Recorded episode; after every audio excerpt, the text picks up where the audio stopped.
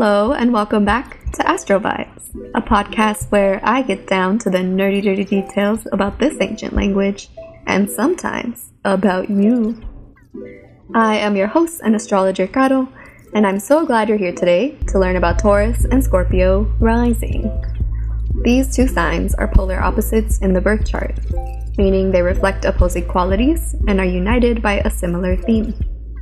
I'm going to walk you through the basic archetypes of these signs, their rulers, and what else to consider in the chart if you or a friend have their ascendant in Taurus or Scorpio. Before I get into these wonderful signs, I wanted to say that if you're enjoying the podcast and you want me to take a little look at your own birth chart, I do readings. Yes. You can book with me at calendly.com slash astrocaro underscore. The link is in the show notes. Right now, I'm doing sun, moon, and rising readings, birth chart analyses, and solar return readings. I also charge half price for follow ups and offer personal transit readings after we've met at least once to talk through your birth chart. If you don't know what transits are yet, oh man, I can't wait to tell you about them in a future episode. They're my favorite. Again, for booking, visit calendly.com slash astrocaro underscore. Link in the notes. On to Taurus and Scorpio. First, what do these polar opposites have in common? For starters, they share a modality. They're both fixed signs. Fixed signs, or Taurus, Leo, Scorpio, and Aquarius, continue a season. The job of fixed signs is to stabilize and ground us as changes set in. In the Northern Hemisphere, Taurus continues spring, and it's the time of the year when the seeds we planted take root and they start to sprout. Scorpio reflects the continuation of the season fall. With less light, the cute and colorful leaves outside start to die, and they fall off their branches and they decompose on the ground. A coolness sets in, and it gets wetter outside. All fixed signs share the following qualities they like routine, they're good organizers and planners, and they're persistent and consistent. They can also get stuck in ways that are just not working for them because they're so resistant to change. They're not prepared for it because that's the mutable sign's job. Taurus and Scorpio both have to do with resources, but they approach this topic in very different ways. Taurus is associated with the second house, house of personal resources and assets, as well as personal finances. Through a super capitalistic colonialist lens, this house could be interpreted as the house of your money, what you own, what you're investing in, and that is one way to see it, but it's not the whole picture. From a more decolonized perspective, your resources also include things like your strengths, what you personally value in life, the food that you eat, the water you drink, and the land you share with others. It's about working with what you have to work with. Scorpio is associated with the eighth house, and it's concerned with resources too. But its focus is on shared resources, mutual aid, collaborations with others, transforming resources into something new. The eighth house is also associated with birth, death, sex, and other forms of creative merging. If you've watched Grey's Anatomy, the wonderful TV show, this might be helpful. You know how Meredith says that she's dark and twisty, not bright and shiny? Scorpio is dark and twisty. Taurus is bright and shiny. Neither is better than the other, and they actually need each other to exist. They do this this bright and shiny, dark and twisty thing in terms of how they handle resources. One likes to cultivate them, and the other likes to merge them and transform them into something new. So now let's get into Taurus rising. More about the sign of Taurus. Its archetype is the sensualist. An earth sign, Taurus experiences life through its senses and the material world. By material, I mean the world in front of our eyes, the world we can touch and smell and taste, the counterpart of the spiritual. This makes Taurus incredibly practical, and it's always seeking material stability. In a very fixed sign way, Taurus loves routine and is made extremely uncomfortable by change. This is where they get the stubbornness thing from. They'll keep doing something because it's just the way they've always done it. Ruled by Venus, it appreciates and cultivates the beauty that surrounds it. Taurus is represented by the bull, and its symbol looks like a little bull head with horns. Although Taurus can be an angry bull, it's slow to anger and would much rather be chillin', enjoying the land, munching on some grass, you know? Taurus makes do with the resources that it has. Also, you can trust Taurus to finish the job and finish it well, but do not rush Taurus, or you could get angry bull. They like to go at their own pace. Taurus suns and moons all exhibit the traits that I just named in one way or another. Taurus suns show it in their outer expressions, while for Taurus moons, it's more about their internal state and the way they take care of themselves. Taurus risings embody Taurus in the internal drive kind of way. They present as a Taurus.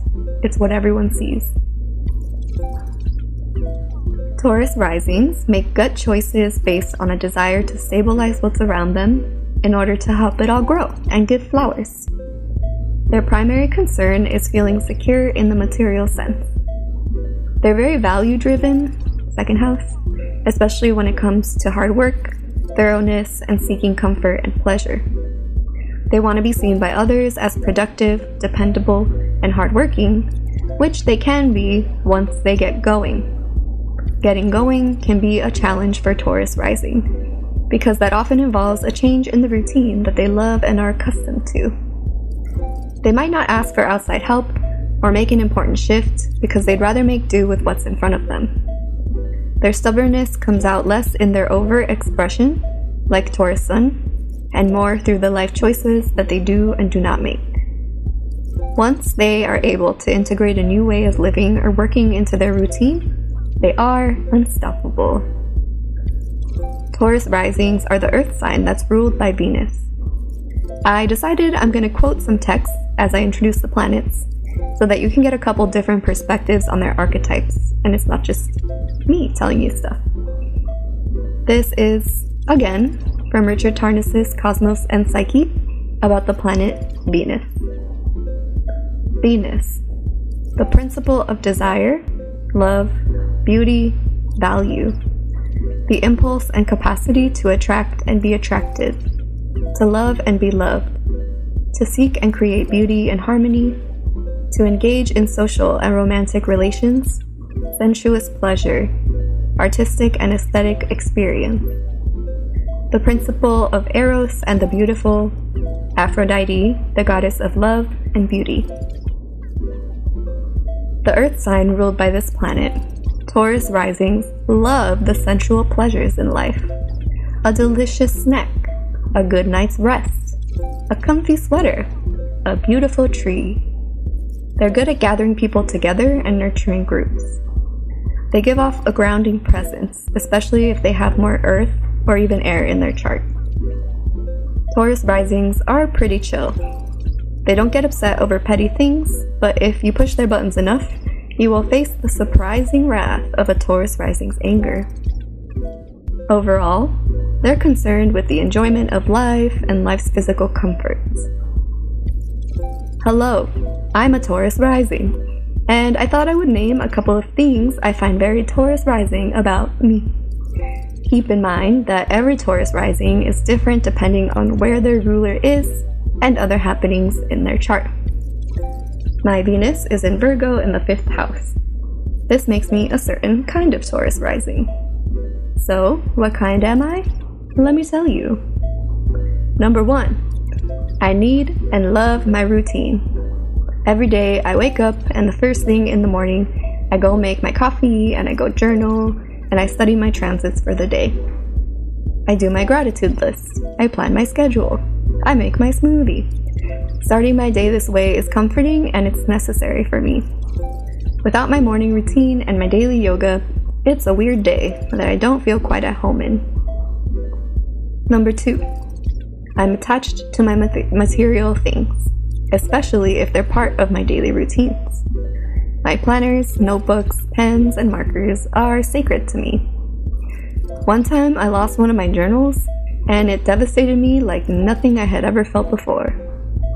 It was in a bag that got stolen on a party boat, but that's a story for another day. I keep every book that I've ever owned, maybe not ever like since I was a child, but as an adult, every book. And I hold on to options, uh, objects with emotional significance. Don't mess with the Taurus rising and their stuff. Number three, I am an embroiderer. Through this medium of art, Venus, I get to gather a bunch of material resources, Earth, and to stabilize them using an embroidery hoop, Taurus, so that I can create something beautiful and detailed, a la my Venus and Virgo in the fifth house.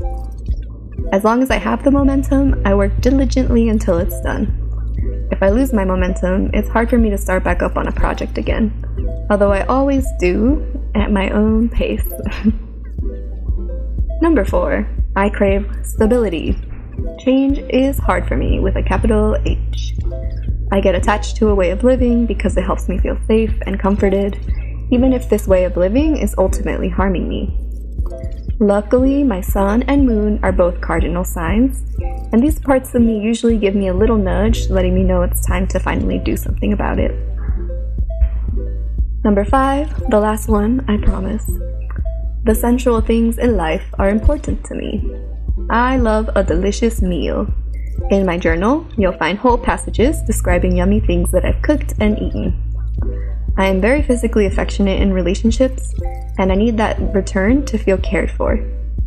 I love to dress cute, but also comfy, and I like to make sure my home is also cute and comfy. I love candles and incense and listening to the rain. So, those are some things about me, a Virgo Venus in the fifth house, Taurus rising. What kind of Taurus rising are you?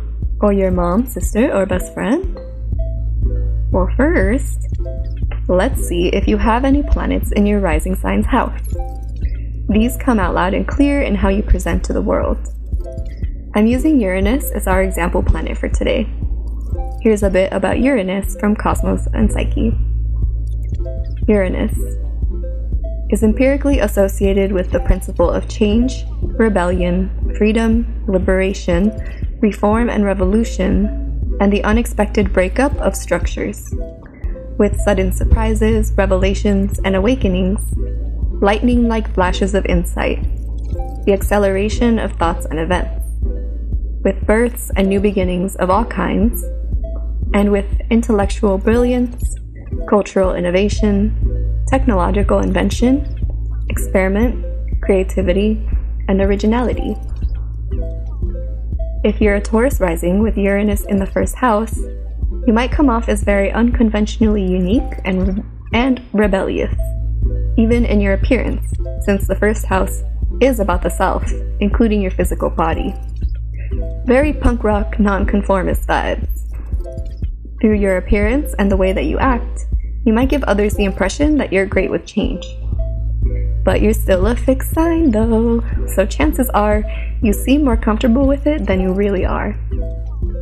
Regardless, a Taurus with Uranus in the first house is going to be a lot more experienced in the forces of change than a, a Taurus with no Uranus in its first house. If you have another planet in the first house, listen up for other example planets in past and future episodes and apply those. Then we look at where the heck Venus is in your chart. What sign and house is she in? Venus is happiest in Taurus and Libra, enjoys being in Pisces, and struggles when in Scorpio and Aries, and most of all, Virgo. If your Venus is in any other sign, this means she's in neutral territory there. She's neither strengthened nor challenged. Let's say that you're a Taurus rising with Venus in Libra, your sixth house. Venus is allowed to shine bright in Libra, an air sign, making Venus's primary function to facilitate pleasant relationships through connection with the mind, like talking, listening, negotiating, arguing, etc. Less so about the sensual and aesthetic pleasures and bringing people together, like Venus and Taurus, although Venus in Libra still loves all these things. The sixth house is the house of your daily work, health, and habits. A Taurus rising with Venus in Libra in the sixth house might be the person at work who likes to keep the peace. They bring a, lightment, a lightness and charm to their community's vibe. They might often find themselves being the mediator, the middle person that helps others sort things out. This placement might also be great at beautifying their home or their office, the person that others count on to decorate for different holidays. If a Taurus rising has Venus in one of its less dignified signs, for example, Scorpio, which is Taurus rising's seventh house, it's not that this is bad or that your relationships are doomed. It's just that Venus is in uncharted territory. Scorpio, which we'll talk more about later, is comfortable with the darker, uglier aspects of life. It's deep, intense, and can be secretive. This is like a goth Venus. Her charm, people pleaserness, and radiant beauty gets shrouded in an edgy, less trusting veil. She's not used to acting this way, but she adapts into a truly bad bitch. With Scorpio being in the seventh house, a Taurus rising with Venus here might be the close friend or partner who keeps everyone's secrets, but is hesitant to share their own. A stabilizing force, they might be the person individuals lean on during darker periods, such as deaths and disasters. They're more likely to be comfortable in this role. Something to watch out for is being possessive, obsessive, and controlling in their one on one relationships when they're feeling insecure or unsafe. Next, consider the aspects that Venus makes in your chart. What planets is she trining and sextiling or forming a positive relationship with? Where is she conflicting with another planet in a square, opposition, or perhaps conjunction? How is she being empowered or challenged? Maybe you have Venus trine Uranus, bonding these planets together in a nice flowy way. Uranus empowers Venus to feel comfortable with change and disruption, and Venus empowers Uranus to bring these things to her concerns with beauty and relationships. Maybe someone who gravitates to unconventional relationships or creating unconventional art. My cat. Welcome, Paprika, to the show. He's on my lap. you might hear him purring. Honestly, I don't know if I like that. Anyway, if you have a square aspect between these planets, or an aspect that signifies tension, there are challenges to this dynamic. This is an opportunity to grow. It might be hard for this person to deal with change in relationships or to disrupt the peace, but they can work to deal with these issues and come out on the other end with more understanding about themselves than a Venus trine Uranus person who just acts this way and doesn't think twice about it. That is just one example of a Venus aspect and a very simplified interpretation of it. Then, we look at the state of your Taurus rising within the context of your whole chart, element wise, starting with your sun sign. For example, I'm a Taurus rising with the Libra sun, a very Venusian combo. Taurus brings out an earthy groundedness to my Libran expression, which is mainly experienced through my relationships, thoughts, and ideas. This combo makes me great with people, but it puts me at risk of hardcore people pleasing, which I totally instinctually do. Understanding the archetypes of Venus, Taurus, and Libra have really helped me to learn more about this part of myself. This is why astrology is cool before I had ever seen my birth chart, of course I knew things about myself, but I didn't have a lot of words for it. It gives you a vocabulary for self understanding. Anyway, that was a little tangent. In contrast to me, a Taurus rising with an Aries sun would more naturally put themselves first and be more concerned with taking actions grounded in their need to win. They're still Venus ruled, so they do care what other people think, but that fiery Aries gives them a little boost towards self assertion. Lastly, what's the rest of your chart like, elements wise? Are you a Taurus rising with an earthy chart and a sprinkle of fire? This brings a quicker, more action oriented vibe to the slow and steady nature of your Earth planets.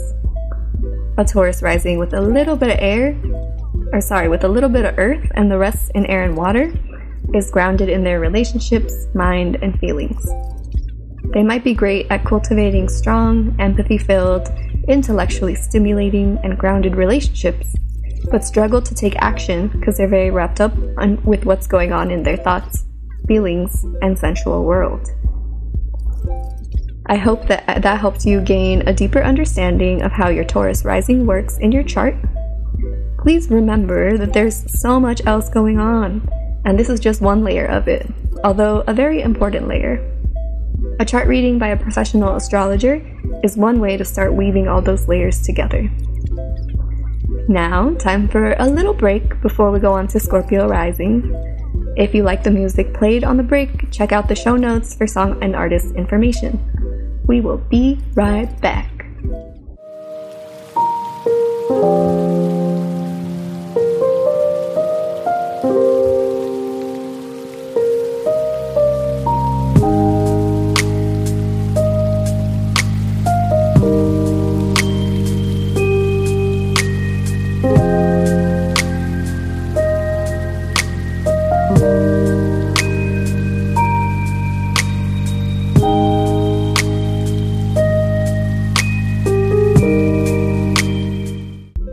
Welcome back. I hope you all had a nice little break. Now, time to get back to work. Just kidding. But yeah. So, we're talking now about Scorpio rising, about the sign Scorpio, which has a bad reputation in popular astrology, even though there's no such thing as bad or evil signs. Hopefully, by the end of this episode, you'll see why Scorpio doesn't completely deserve the hate that it's been given. We all need a Scorpio at some point. Also, remember that we all have each sign in our chart, and if you hate something about a certain sign, I hate to break it to you, but it's because they reflect something that you don't like or feel comfortable about within yourself. Check where that sign falls in your chart housewise, and you might see what I mean. Projection is only human, and the key is to be aware of when you're doing it and what it's reflecting about your internal state. Then you stop taking shit out on other people. Okay? Okay. Scorpio's archetype is the alchemist. Its symbol looks like an M with an arrow coming out of its right side.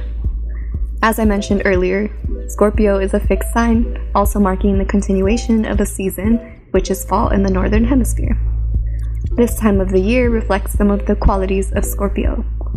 It's not very sunny and bright, and it welcomes darkness.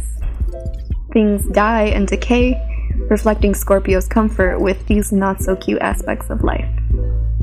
While Taurus would rather focus on the blossoming, cultivating aspect of life, Scorpio is more than okay with living in the truth that everything comes to an end, recognizing that the end transforms into a new beginning. It's more comfortable with the taboo aspects of life than any other sign dark and twisty. Some people might be surprised to hear that Scorpio is a water sign, meaning it attunes to life primarily through its feelings and empathy for others. How else would they be so intense? Yes, it's a fact. Scorpios, whether sun, moon, or rising, have an intensity to them, and there are many ways to interpret intense. Often, they're emotionally intense because of their water sign nature. They feel so deeply that they tend to get fixated on certain emotions and find it hard to let them go. They naturally connect with others and the world in deep and penetrating ways, but they're more withdrawn and secretive about their own depths. This is partly because of the trust thing, but mainly because they need their space to absorb and process the intensity of what they're feeling. They're not going to verbalize it right away because it's a lot. Scorpios love to investigate and probe into things that other people might avoid. It's susceptible to getting obsessed with things, and it can be a very sexual sign because sexuality can be an outlet for this intensity that it seeks. They crave transformative experiences that go beneath the surface. So, what's it like to be a Scorpio rising, embodying all of these traits and their motivation for life, gut choices, the mask that they unconsciously take on and off around others? Well, first of all, as a Taurus rising, that sounds like a lot.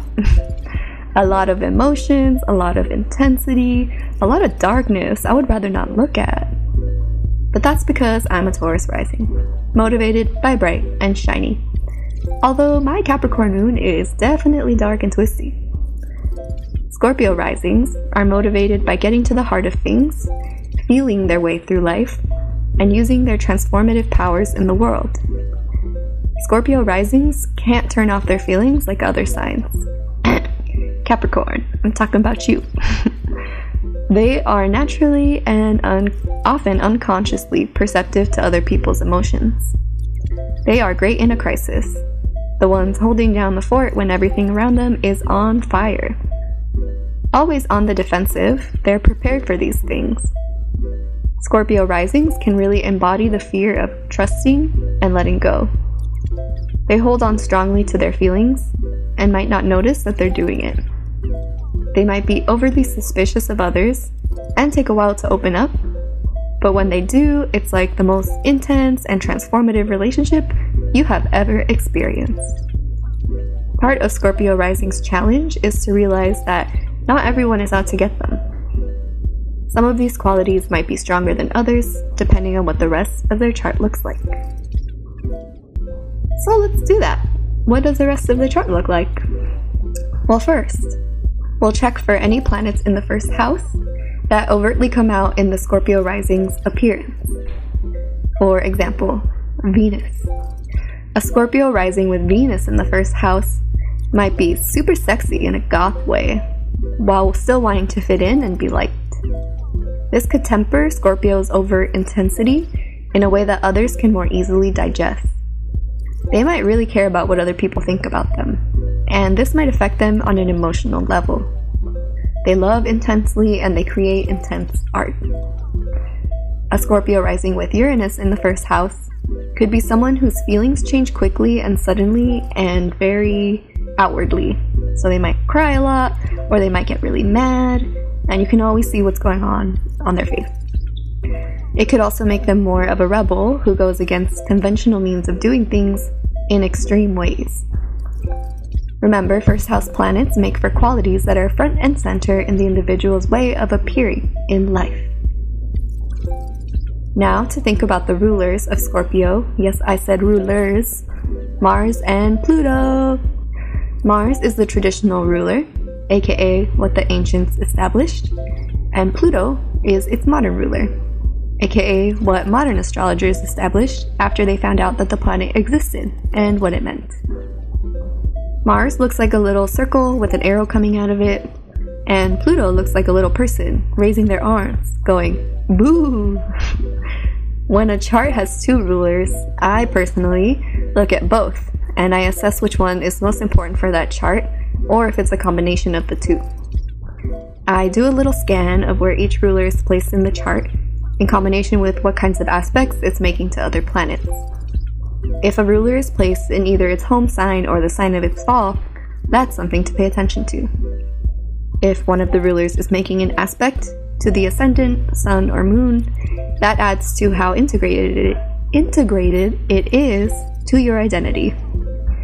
Or if one of the rulers is making the tightest aspect in the chart, that also makes it pretty important. You can quickly check how close your aspects are by looking for the orb column on the aspect table and seeing which aspects are closest to zero degrees.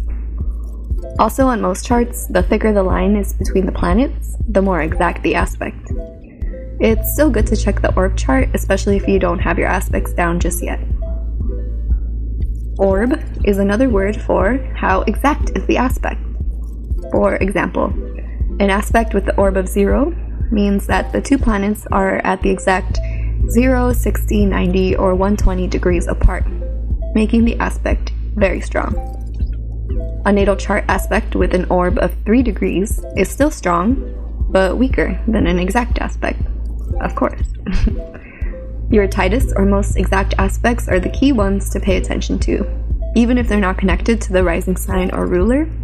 But anyway, that's beyond the scope of today's episode, and we will talk about aspects another day. So, if you're a Scorpio rising, check out where Mars and Pluto fall in your chart and follow those steps to try to figure out which planet is objectively strongest.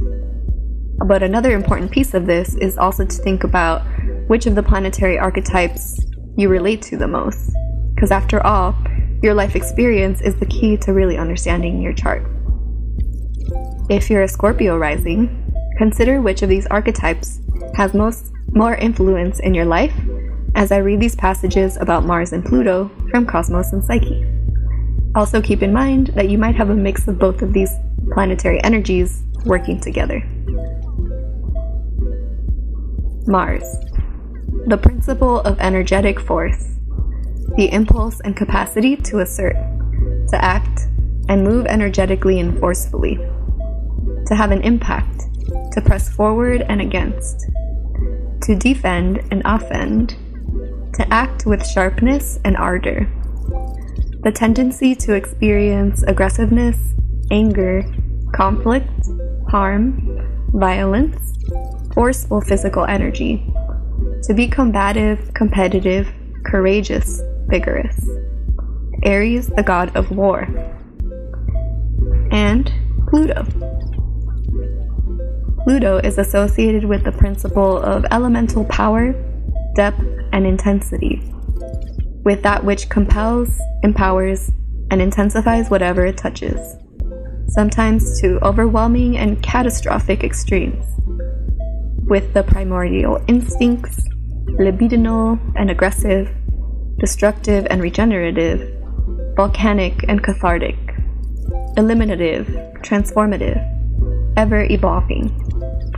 With the biological processes of birth, sex, and death the cycle of death and rebirth, with upheaval, breakdown, decay, and fertilization, violent purgatorial discharge of pent up energies, purifying fire, situations of life and death extreme, power struggles, all that is titanic, potent, and massive.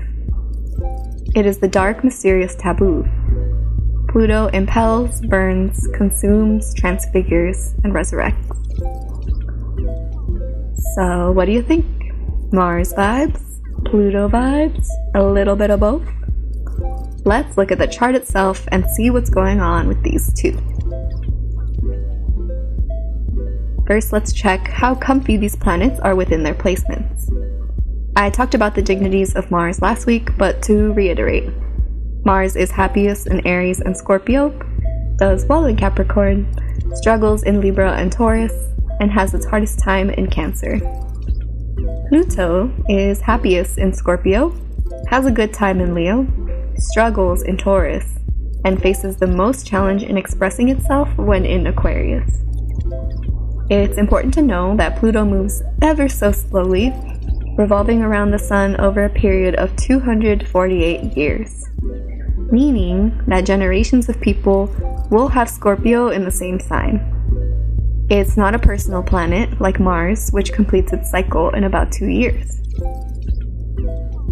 So, where are Mars and or Pluto placed in your chart? What sign and house are they in? Let's think about a Scorpio rising with Mars in the ninth house, with the ninth house sign being Cancer, where Mars is least happy in. This means that you channel your Mars energies into ninth house topics, like higher learning, journeys, your belief systems, your search for the meaning of life, in a Cancerian, Cancerian way, which is about nurturing, self protection, and deep empathy, which Mars doesn't exactly know how to do.